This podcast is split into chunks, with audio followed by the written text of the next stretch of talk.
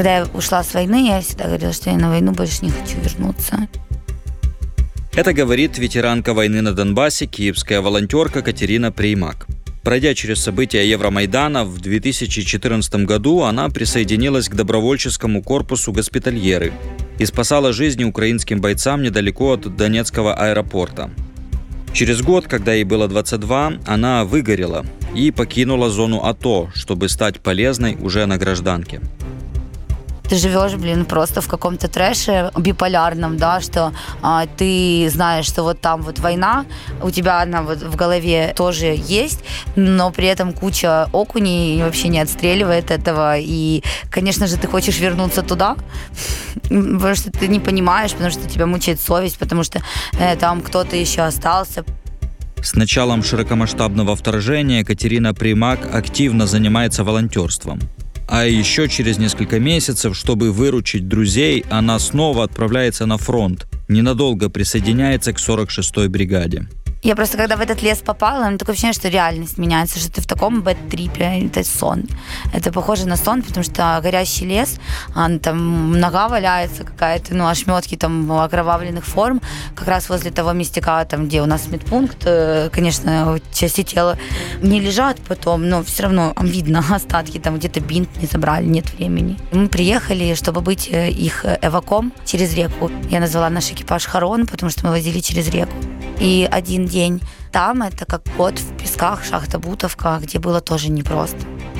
Вот, и какой-то момент мы ждем, я стою возле точки типа забора, и ребята стоят, и я просто вот говорю, док, дай, пожалуйста, руку, мне так некомфортно, то есть очень хочется как-то надеть VR, кому-то просто передать, типа, как это выглядит, и как это иначе, иначе, типа, время как-то идет, иначе восприятие работает абсолютно. Это подкаст «Правда войны». Меня зовут Евгений Саватеев. И сегодня мы говорим о женщинах в армии, о том, как ветераны находят себя в послевоенной жизни. Но начинаем мы издалека, с последнего украинского поезда, уходящего из Донецка в 2014 году.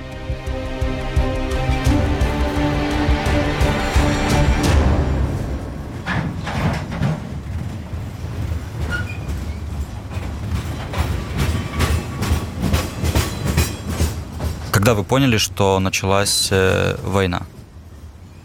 Когда я ехала в поезде из Донецка в августе 2014 года.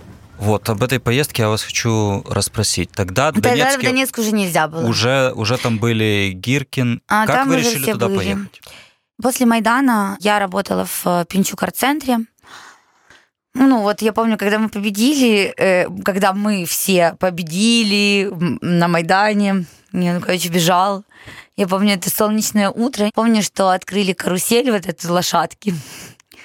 И солнечный был день, э, как весной. Я была в легкой курточке, просто счастлива. Потом я не помню, просто этот э, такой калейдоскоп паяющих новостей. А паяющих это как когда ты тревожишься и не находишь себе места и вообще ничего не понимаешь. Но мы тогда летом тоже был такой период, я помню, много было сообщений о заминированиях в Киеве. И Пинчук-центр минировали там несколько раз. Нам приходилось его покидать, там где-то сидеть. У меня подруга была, она покойная уже, Наталка, с которой мы работали. В общем, мы как-то, ну, все в этом контексте, да, там стараемся быть, понимать. И тут мы с Наталкой в какой-то момент, я не знаю, что нас побудило это сделать, она вообще такая авантюристка была. А, и говорит, давай поедем в Донецк, посмотрим, что там. Ну, давай. А, сели на поезд. Мы решили маршрут наш построить так. Мы едем в Донецк, потом в Днепр, ночуем в Днепре и едем на базу добровольчего украинского корпуса, потому что ребята там уже, мои друзья и в аэропорту воевали. Один мой друг получил ранение, хотелось, ну, тоже как-то, короче, тревожно было, надо было ехать. И мы поехали в Донецк. Я маме сказала, что я в Днепр на базу, не сказала, что я еду в Донецк. Мы приехали и просто офигели от того, какой город пустой. Этот фильм «Я легенда». Мы пошли к Ода. Там розы были очень красивые, женщина их поливала, все остальное пустое. Дальше какое-то здание, оно обрисованное, все. Путин, ДНР, ла-ла-ла там какой-то жуткий чеченец э, стоит с ружьем. К нам какой-то тип подошел, он к нам прицепился. Я просила Наташу, она с Волыни, ну, украиномовная, и я ее просила, Наташа, давай я буду говорить, а ты будешь делать вид, что ты не моя. Я боюсь. Она не сделала вид, конечно, но мы откупились э, бутылкой пива и двумя пачками сигарет. Он нас оставил в покое, но он сразу подошел, увидел, что мы не местные. Мы с Наталкой поехали в Киевский район, который ближе к аэропорту. Посмотрели там на воронку, посмотрели на пустые магазины. До этого мы зашли в львивскую майстерню шоколаду, там в центре, и они к нам обращаются, обслуживание по-украински. Мы ну, офигевшие. Говорим, ничего себе, ви живы. Говорит, более того, до нас Гіркін вчора приходив, тут каву пив. Да пошли мы в Челентано, там сидят ополченцы, так называемые, которые вообще не как ополченцы выглядят, а которые выглядят как реально хорошо подготовленные ребята в качественной амуниции по, по фигурке. Поезд наш э, чуть ли не последний был, который был до Днепра. А, мы должны были быть в Днепре в, э, там, в 11 вечера. Мы прибыли в 4 утра в Днепр вместо этого. Ехал поезд долго, через э, там какие-то жути, очень тяготила тишина, напряжение. Люди ну, бегут из своего дома из-за войны. Тогда я и поняла, что она началась, когда я поехала в поезде с людьми, которые бегут оттуда. Я приехала на базу. Мы с Наталкой. Потом я через какое-то время еще раз приехала на базу, еще раз приехала на базу, поняла, что все, я не могу уже заниматься ничем цивильным и не могу. Должна быть там просто, потому что я знаю, что я там должна быть. Ну, там много, конечно, факторов. Тут и вот это вот э, какое-то пафосное о том, что мы творим историю. Вместе со своей подругой, позывной Куба, Катерина Примак прошла специальную подготовку, прежде чем ее впервые отправили на фронт, в Пески. Тогда еще это был поселок в Ясиноватском районе Донецкой области Украины. Уже потом он был стерт с лица земли. Мы поехали менять группу, взяли меня, Кубу, Настю Шевченко, она же певица Стасик сейчас. Я должна была поменять группу, а девчонки должны были посмотреть, э, чтобы потом тоже поменять. Ну, или как-то не помню, короче, что там должно было быть. Мы, короче, приезжаем тусовкой менять ребят. Ну, то есть четыре человека там, четыре человека, еще одна группа там, две группы тогда было активно, две группы вроде работала. Одна э, группа на смену и сопровождающие, ну, там, ну, как-то так. И взорвалась, ну, в общем, мы приезжаем, и там начинается просто такой экшен. А, ребята поехали э, такмет отвозить, который мы привезли, э, с Настей, с Тасиком. Там взорвалась машина, но в нее прилетело. То есть хорошо никого в нем не было, уничтожена куча дорогущей медицины просто. Ну, это просто жесть была. То есть это на секунду там они подошли выгрузиться, отошли, зашли в этот ангар, машина прилетела, а там а, какой-то элеватор для зерна, а, Настя и ребята все э, из кроссовок этих э, достают потом зерно, они бежали вот так вот бегом. Там лучше на машине передвигаться, никто пешком не ходит особо. Вот.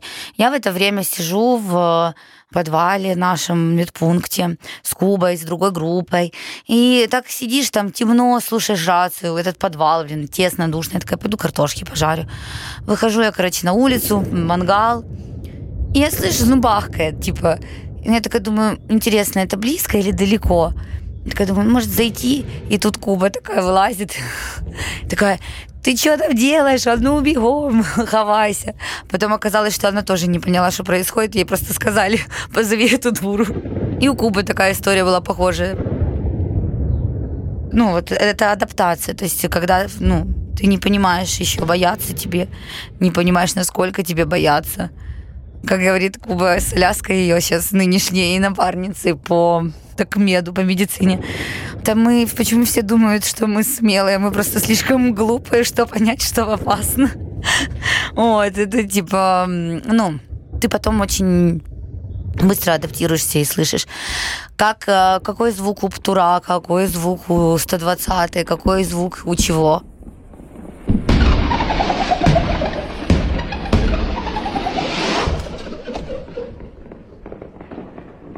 Тогда 14-15 год, э, Пески для вас, э, шахта Бутовка и Донецкий аэропорт. Вот. Я не была в аэропорту. Нет, нет, э, в аэропорту вообще я не помню, что там была хоть одна женщина в аэропорту. Но Пески, шахта Бутовка. А, Пески, шахта Бутовка, я работала просто, ну, мы как бы одна из эвакуационных ланок на аэропорт. Наши ребята в аэропорту работали, правосеки. Просто в сам аэропорт я не заезжала. Ваш день как парамедика на этом направлении? Как выглядит? Были дни, когда мы радовались, что скучно, э, работы не было. Были дни ужасные, работы было очень много. И это были дни так называемого перемирия, например. И это была самая большая фрустрация и выгорание. Причина одна из, что когда ты сидишь а, и тебя обстреливает враг, и ты видишь, что у нас перемирие якобы, да, и вам запрещают стрелять в ответ. Это просто э, зрада-зрад. День ездишь, ну, слушаешь рацию, слышишь, если рацию, выезжаешь на вызов. Вызовов может быть много в день. Обстрелы, ты там адреналином торчишь.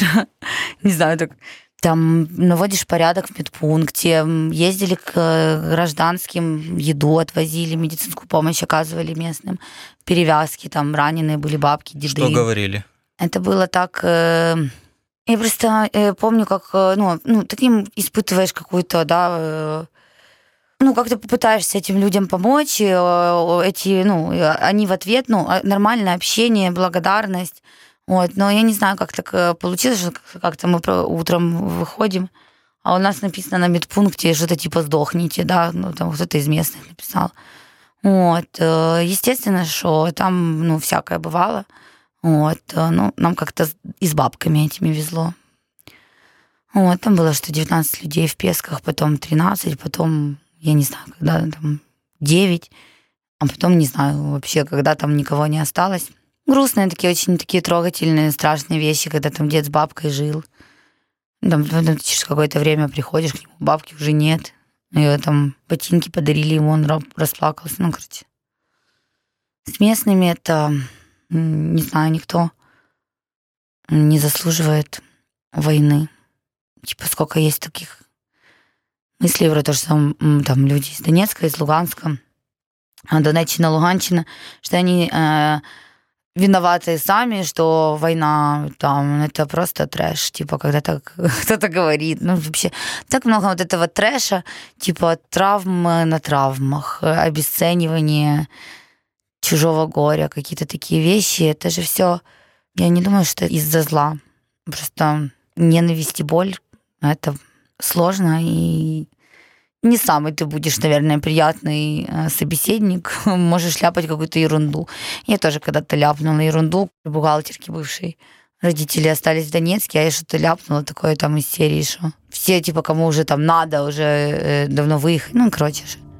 А потом понимаешь, ты действительно, ну, типа, ты сам так не думаешь, а ты можешь ляпнуть какую-то неприятную вещь. Проходят годы, и в 2022 году российские войска оккупируют Пески. Бои и обстрелы окончательно разрушают поселок, а Катерина Примак едет на Херсонщину поддержать своих друзей из госпитальеров и помочь 46-й бригаде. И видит там совершенно непривычную для себя картину боевых действий. Я приехала на войну, я такая, господи, какая у меня легкая жизнь волонтером. Какая ерунда, господи, что? Э, как надо жить. Типа, как ребята, ну, типа, вывозят. Ну, мне до этого как раз вот прописали антидепрессанты уже, а я вместо этого поехала на войну, получила заряд энергии, поняла, что я для этих людей должна делать все, что я могу. Это 22 год, конец августа, начало сентября. Наш друг из госпитальеров Лысый, он а, служил, он сейчас по здоровью уже не может. В 46-й. Это был тот период, когда все говорили, что будут освобождать Херсон, чтобы схитрить.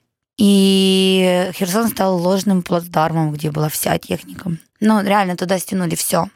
И они, когда Там только за рекой, в принципе, могли собирать э, уже типа медики, которые не боевые, прям тут на точке, а которые эвакуируют. А у них не, нет возможности э, для нормальной эвакуации, потому что мало техники, и техника это сразу и на перевоз э, складов личностного состава, это сразу и на логистику, на обеспечение, привозить воду, ну, техники мало. И некоторые раненые вынуждены ждать эту технику, пока она сможет доехать под э, еще и огнем постоянно, потому что там постоянно был огонь. Это, ну, и они пешком, Лысый и его напарник Листер. Они пешком по 7-8 километров туда-назад людей носили. И так он сделал там за две недели 52 раза. Я могу преувеличить, я не помню, 45, 52, ну, типа, просто что цифры, ну, как бы, сколько бы я ни сказала, это трэш. И он такой, он сейчас я бы хотела, конечно, очень, чтобы его... Я считаю, что ему достойно дать Героя Украины, потому что вот сколько людей он спас пешком. Кроме того, это медик, который прям на линии соприкосновения работает в составе десантно-штурмовой бригады. Он, когда погиб их ротный, он его заменил. Он выполнял функцию медика, пулеметчика, ротного и корректировщика еще там, да, и еще носил людей пешком. Это носил? когда на себе, то есть да, на да. спине. Ну, с напарником А, вдвоем. окей. Но это, представьте, 8 километров пройти там. Я просто, когда в этот лес попала, у меня такое ощущение, что реальность меняется, что ты в таком бэт-трипе, это сон. Это похоже на сон, потому что горящий лес, там нога валяется какая-то, ну, ошметки там окровавленных форм, как раз возле того местека, там, где у нас медпункт, э, конечно, части тела э, не лежат потом, но все равно видно остатки, там где-то бинт не забрали, нет времени. Ну, они супербригада, не знаю красавчики. Так вот, и мы приехали, чтобы быть э, их эваком через реку, и уже до госпиталя возили. Я назвала наш экипаж Харон, потому что мы возили через реку. И один день там, это как год в песках, шахта Бутовка, где было тоже непросто. Мы, короче, какой-то момент мы ждем, Режик поехал дальше туда за ранеными. Я стою его возле точки типа забора, Э, и ребята стоят, и я просто вот говорю, док, дай, пожалуйста, руку, мне так, мне так некомфортно, то есть это очень хочется как-то надеть VR, кому-то просто передать, типа, как это выглядит, и как это иначе, иначе, типа, время как-то идет, иначе восприятие работает абсолютно. Вот, и вот там, например, в 46-й бригаде, там есть а, три девочки медика боевых, они в окопах, по две недели сидят, потом пару дней отдыхают в лесу уже в безопасности, да, и обратно. И так уже больше года девчонки просто работают. Такие суперпрофи. Я просто бы так сейчас не смогла. Вернувшись в 2015 году в мирную жизнь, Катерина Примак не смогла забыть о войне. Просто я почему ушла? Потому что в какой-то момент а, у меня такой был довольно э, навязчивая идея, что у меня закончился лимит удачи, я столько раз могла умереть, меня переезжал танк, мы ехали там в какие-то такие перди, э, нам только фары, э, нельзя было включать фары, а ты едешь под обстрелом, и тебе вспышки взрывов только освещают путь. И ты едешь на локацию за ранеными, там типа мы всех забрали, едем обратно, понимаем, что остался один из команды. Я думала, что он в багажнике с одними ранеными и моим напарником. Они думали, что он в салоне, а он такой, мы за ним потом возвращаемся опять, и, ну, он такой, а я голову нашел. К чему я веду, что вот эти все движухи, они как на Херсонщине как один день. Я, ну, типа, мне не хотелось возвращаться на войну, и я говорила о том, что я буду заниматься громадянским супротивом. Да, но вернулись. Это отпуск был. Ну, просто, знаете, это вызов себе. Ну, то есть очень стыдно мне в моем комьюнити, Хотя все такие, Катя, ну что ты? Тебя же уже танк переехал, уже выше только Высоцкий. Как это, кстати? Ну, авария с танком случилась, э, выжили все. Просто двое из экипажа уже погибли. И вот Чечунь погиб э, в марте или в мае. В мае. А Фрост от этого до этого умер от болезни тяжелой. Ну, это типа просто такой эпизод яркий. И говорят, типа, что себе доказывать? Ну, а я ж в комьюнити военных, ну, мне стыдно просто было не понюхать пороху. Вот, я вернулась, э, и у меня уже было ужасное выгорание от волонтерства и от работы всей в организации, того, что происходит. Когда Катерина Примак ушла доброволицей на фронт, ей пришлось прервать обучение в Киевском университете имени Драгоманова. Она вернулась и таки закончила его на специальности культурология. Моя дипломная работа — это анализ, какие существуют барьеры для женщин в военных силах. И мой диплом показывает, что особенностей каких-то для женщин не то чтобы есть.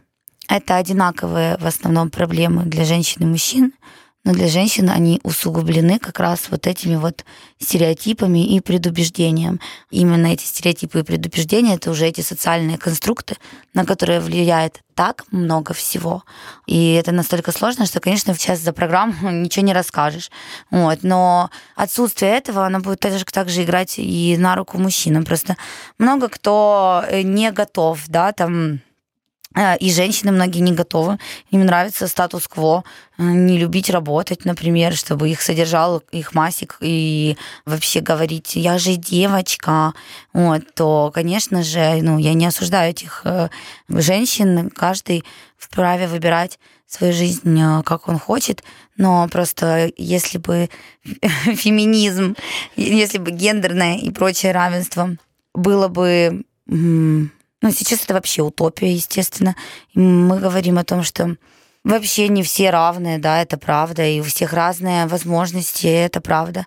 Например, между мной и девочкой из села у нас очень будет большая разница между доступом к образованию хорошему, потому что в ее школе не, не факт, что хорошо ее э, не будут заниматься, например, да, там. Вот. И задача государства сделать, э, ну, максимально как-то гармонизировать, да, э, эти все неравенства. Это в, этой, в этом государстве социального блага, которое я вижу. Потому что мы все воюем не за Украину, а за визию Украины которую, вот какую я ее представляю, такую, ну, типа, я не буду за пшонку воевать, типа, да, там, или еще за какую-то э, херню, выбачьте. За визию, за то, что мы хотим здесь, как мы хотим жить.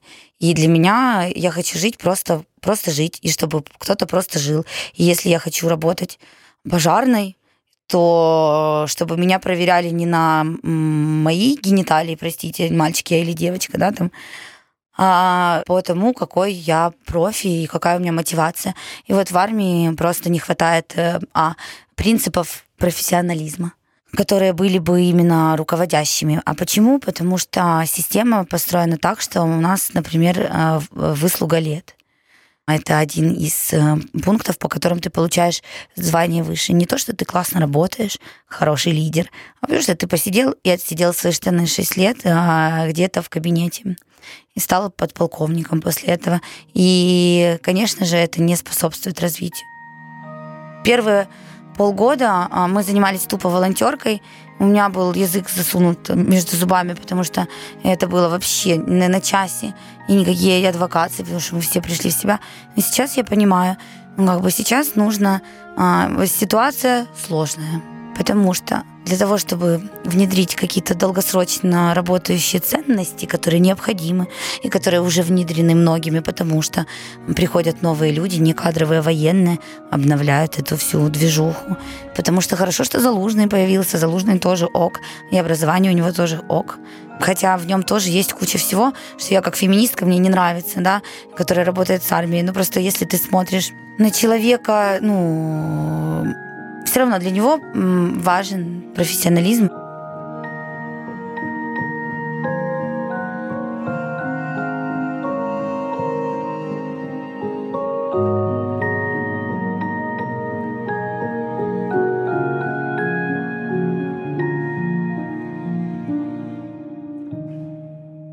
После участия в войне на Донбассе ветеранка Катерина Примак со своими боевыми сестрами занималась защитой прав военнослужащих женщин в организации «Невидимый батальон».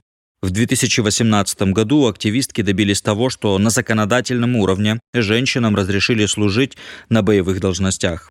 Официально теперь каждая украинка получила право занимать любую должность старшинско-сержантского состава. Первое, что это вот э, Мария Берлинская инициировала невидимый батальон, с чего у нас все начиналось. И в 2018 да, да, мы изменили закон, а, и женщинам открыли 63 боевые должности. Mm. Вот, то есть это такая э, упорная работа ГОшки все-таки, плюс формировать комьюнити женщин э, с военным опытом, женщин, которые возвращаются с войны, или женщин, которые волонтерят э, много лет или немного лет, но так активно. И мы знаем, что эти все, знаете, логистические и проблемы обеспечения, Почему у многих женщин, которые выполняли боевые задания, потом в документах было записано, что они там швея, повариха? Потому что до 2018 года для женщин были запрещены а, боевые должности. Многие женщины просто э, не могли. Они добивались того, что их берут на фронт. Они добивались того, что им выдают сброю. Ну, это же все было, вы представьте себе, да, 14 год и 15 год. Ну, типа, это сейчас ты пришел в армию, тебе там без бумажки чего выдадут, а там ты приезжаешь в кроссовках э, с, с вилами, да, ну, там, образно. Ну, и там и трофеи, и там и все что угодно. Там, ну, то есть, и когда девочку интегрировали в боевые действия, это по документам не разрешало ее, ей это сделать. Поэтому исполняющая обязанности ротного Вика была банщицей, а э, штурмовик Андриана была швеей, у меня просто не было документов. Я получила статус участника боевых действий а, в 2020 году, когда э, закон приняли про добровольцев. Моя подруга Аня Демиденко его. Семь лет она его пыталась всеми правдами, неправдами, но и смогла это сделать. Вот я бы вот прям даже вот их организации ГО добровольцы. Все благодаря им такой и статус. Сейчас Катерина Примак занимается волонтерством и женским ветеранским движением, которое считает своей целью менять отношение к женщинам в армии. И я действительно вполне полезный человек. Я могу себе позволить не идти опять воевать, ну, как я для себя говорю.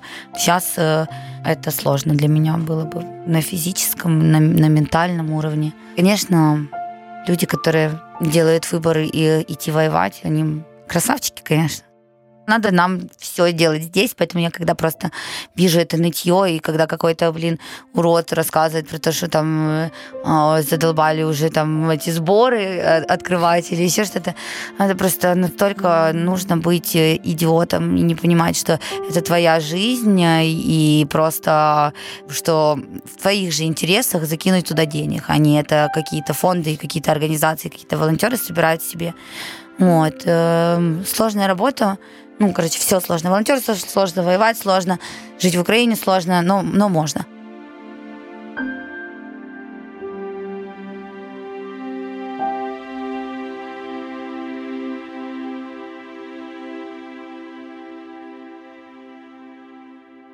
Вот мы сейчас с вами говорим на русском языке. Понятно, почему ну, от этого языка многие в Украине отказываются и переходят с русского на украинский. Что вы думаете об этом вопросе? Ну, я, я бы хотела а, перейти на украинский полностью. Это правильно. У меня была попытка на Майдане перейти, я разговаривала. А, я знаю украинский очень хорошо. И это язык, который я использую в работе, в публичной плоскости. А, вот. Но дома я по-прежнему российскомовна. Я понимаю природу этих всех э, конфликтов. И иногда просто, ну, люди начинают какую-то э, друг другу э, дичь нести. А на самом деле тут и там, и там просто в людях сидит боль вот, от того контекста, в котором мы живем. И почему мне сложно перейти, я чувствую сама себя чужой, когда я вот в быту говорю. У меня нету там проблем в словарном запасе или еще чего-то. Просто вот одна моя знакомая, которая родила, она как-то пожаловалась, и я поняла, насколько это какой-то инсайт случился, вот этот про идентичность. Она говорит, я родила, но у меня все были в детстве колыбельные, сказки, там, приказки на русском, типа, и мне очень сложно там это вспомнить, ну, там, или заново надо а, это делать и учиться. Ну, то есть, ну, я тоже, к сожалению, мы очень сильно пострадали от э, экспансии руснявой. Вот. Э, я это осознаю и понимаю, и в публичном пространстве использую украинский. Но и понимаю многих людей русскоязычных, которые не перешли. Вот, просто понимаю, типа, считали я, что это ок, я бы не давала вообще никаких оценок. Я бы вообще посоветовала людям не давать оценок, просто принимать, ну, так сейчас происходит. Просто когда одни начинают себя агрессивно защищать и просто делают еще хуже, или когда э, вместо того, чтобы э, попросить тебя мягко и сказать, что я там, не знаю, из э, там Донецка, да, там они там мой дом разрушили, и я э, меня триггерит, мог бы ты перейти на украинский язык. Конечно же, человек скорее перейдет, чем когда а, какая-то женщина выходит и на ивенте, где нету врагов, э, начинает хейт э, такой неприятный, да, там э, использовать. Естественно, ты будешь вставать в позицию защиты себя когда на тебя нападают. Поэтому украинизация без нападок будет лучше и эффективнее. И что передача телебачення Торонто для українізації сделала намного больше, чем всеми відома українофілка Фаріон. Что для вас победа? Я не знаю, что для нас победа. Для меня э, страшно после победы увидеть то, что э, дальше надо разгребать. Я считаю, что в войне нет победивших, проигрывают все, проигрывает человечество. Ну, конечно, по факту для меня победа это когда россиянцы уйдут э, на свои болота и выплатят нам все контрибуции, а Путин умрет э, на электрическом стуле. Ну, типа, ну, я не знаю, какие-то фантазии такие там. Вот. Но естественно, что нам необходимы будут э, ресурсы, чтобы Россия отплатила не только крови, да, сейчас там за то, что делается. Если нас услышат россияне, что бы вы им сказали? Вот этот подкаст. Мне хочется сказать только три матерных слова, поэтому ну, мне нечего сказать э, русским. Что бы вы ответили, если бы у вас ребенок спросил, за что вы воюете и воевали? Ну, я воюю. Слушайте, это такой на самом деле объемный и сложный вопрос. Короче, ну, первое, что для меня важно, да, э, моя ценность, это право на самореализацию, да, какую-то, то есть, ну, типа право на жизнь базовое. То есть э, Россия, как наш враг, она именно на это зазихая, как это будет? Ну, короче, зазихая именно на наше право жить так, как мы выбираем жить. Вот, это база для меня. А, второе, например, это идеи, ну, как бы гуманности, прав человека, да, то есть это ближе к первому, что я сказала. Но это просто вот почему я работаю в этой сфере для меня. Чем быстрее мы уйдем в полную противоположность, а, тем быстрее мы выиграем, потому что, ну, это как добро и зло. То есть только права человека, да, там, э, оберегая, имея уважение к этому, это и армию будет делать сильнее. Я э, уже сколько, 10 лет живу только этим. Э, я не пробовала другой жизни практически. Ну да, студенческая жизнь. Хорошо, что у меня было первые три года студенческой жизни какой-то без этого. Все остальное время война, в войне, в проблемах из-за войны, в контексте войны. Я живу, я потеряла тоже здоровье какое-то. Я вложила в это 10 лет жизни. А, мне повезло просто, что я не потеряла близких очень людей на войне пока еще. И когда, ну вот я думаю, когда там с тем, кого я сейчас э, люблю, что-то случится, как я буду с этим проживать, я просто к чему, что когда ты и вот такие, как я, мы почему мы занимаемся много э, вот таким активизмом каким-то, пытаемся, потому что потеряв очень многое, заплатив такую цену, ты уже не можешь отойти. Я вот не могу позволить, чтобы здесь была коррупция, например, да, то есть, ну, я, понятное дело, что я одна не побежу коррупцию, вот, но а, и у нас абсолютно не, не, не тот вектор в организации, но а, просто все работает в комплексе на самом деле, и коррупция тоже как, ну, продукт системы. Если вот можете вы коротко, ну, как вы видите ветеранское движение миллионы людей, которые, у которых этот опыт и их семьи после Как войны. я вижу или как я хочу видеть? Как вы хотите видеть? Да, потому что вижу я плохо сейчас, а хочу я видеть так, чтобы просто этого не было, чтобы у нас а, часть идентичности ветеран просто уснула сном, а, и пустила жить другие наши идентичности, там, социально важный, классный человек с э, классной жизнью, э, с возможностью получать от нее удовольствие. То есть ПТСР не дает получать удовольствие от жизни. Есть очень много каких-то разных проблем, очень глобальных, которые не позволяют качество жизни это сохранять. Это двойные, тройные ампутации, полные ампутации, а, ужасные проблемы еще какие-то, контузии, ПТСР. Это все то, с чем нужно будет э, максимально качественно повышать э, услуги медицинские, психотерапевт и так далее. Это, ну, типа такая база. То есть тебе нужно, каждому из ветеранов, нужно будет пахать, чтобы сохранить свое качество жизни, для того, чтобы найти то, э, что будет давать этот вайп, активное удовольствие. Кому-то, возможно, нужно другое, кому-то нужно будет э, спокойно сидеть и выращивать виноград. Просто в том-то и дело, что э, пускай один выращивает виноград, а второй идет в политику, а третий трактор себе купит, а четвертый или четвертая там ребенка родит, а пятая там, не знаю, что-то еще, все что угодно они могут делать, когда идентичность ветерана не болит.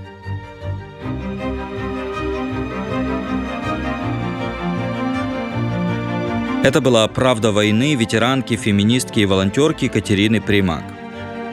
В следующем выпуске я, Евгений Саватеев, буду общаться с правозащитником, который вступил в ряды теробороны за несколько лет до широкомасштабного российского вторжения, Константином Реутским.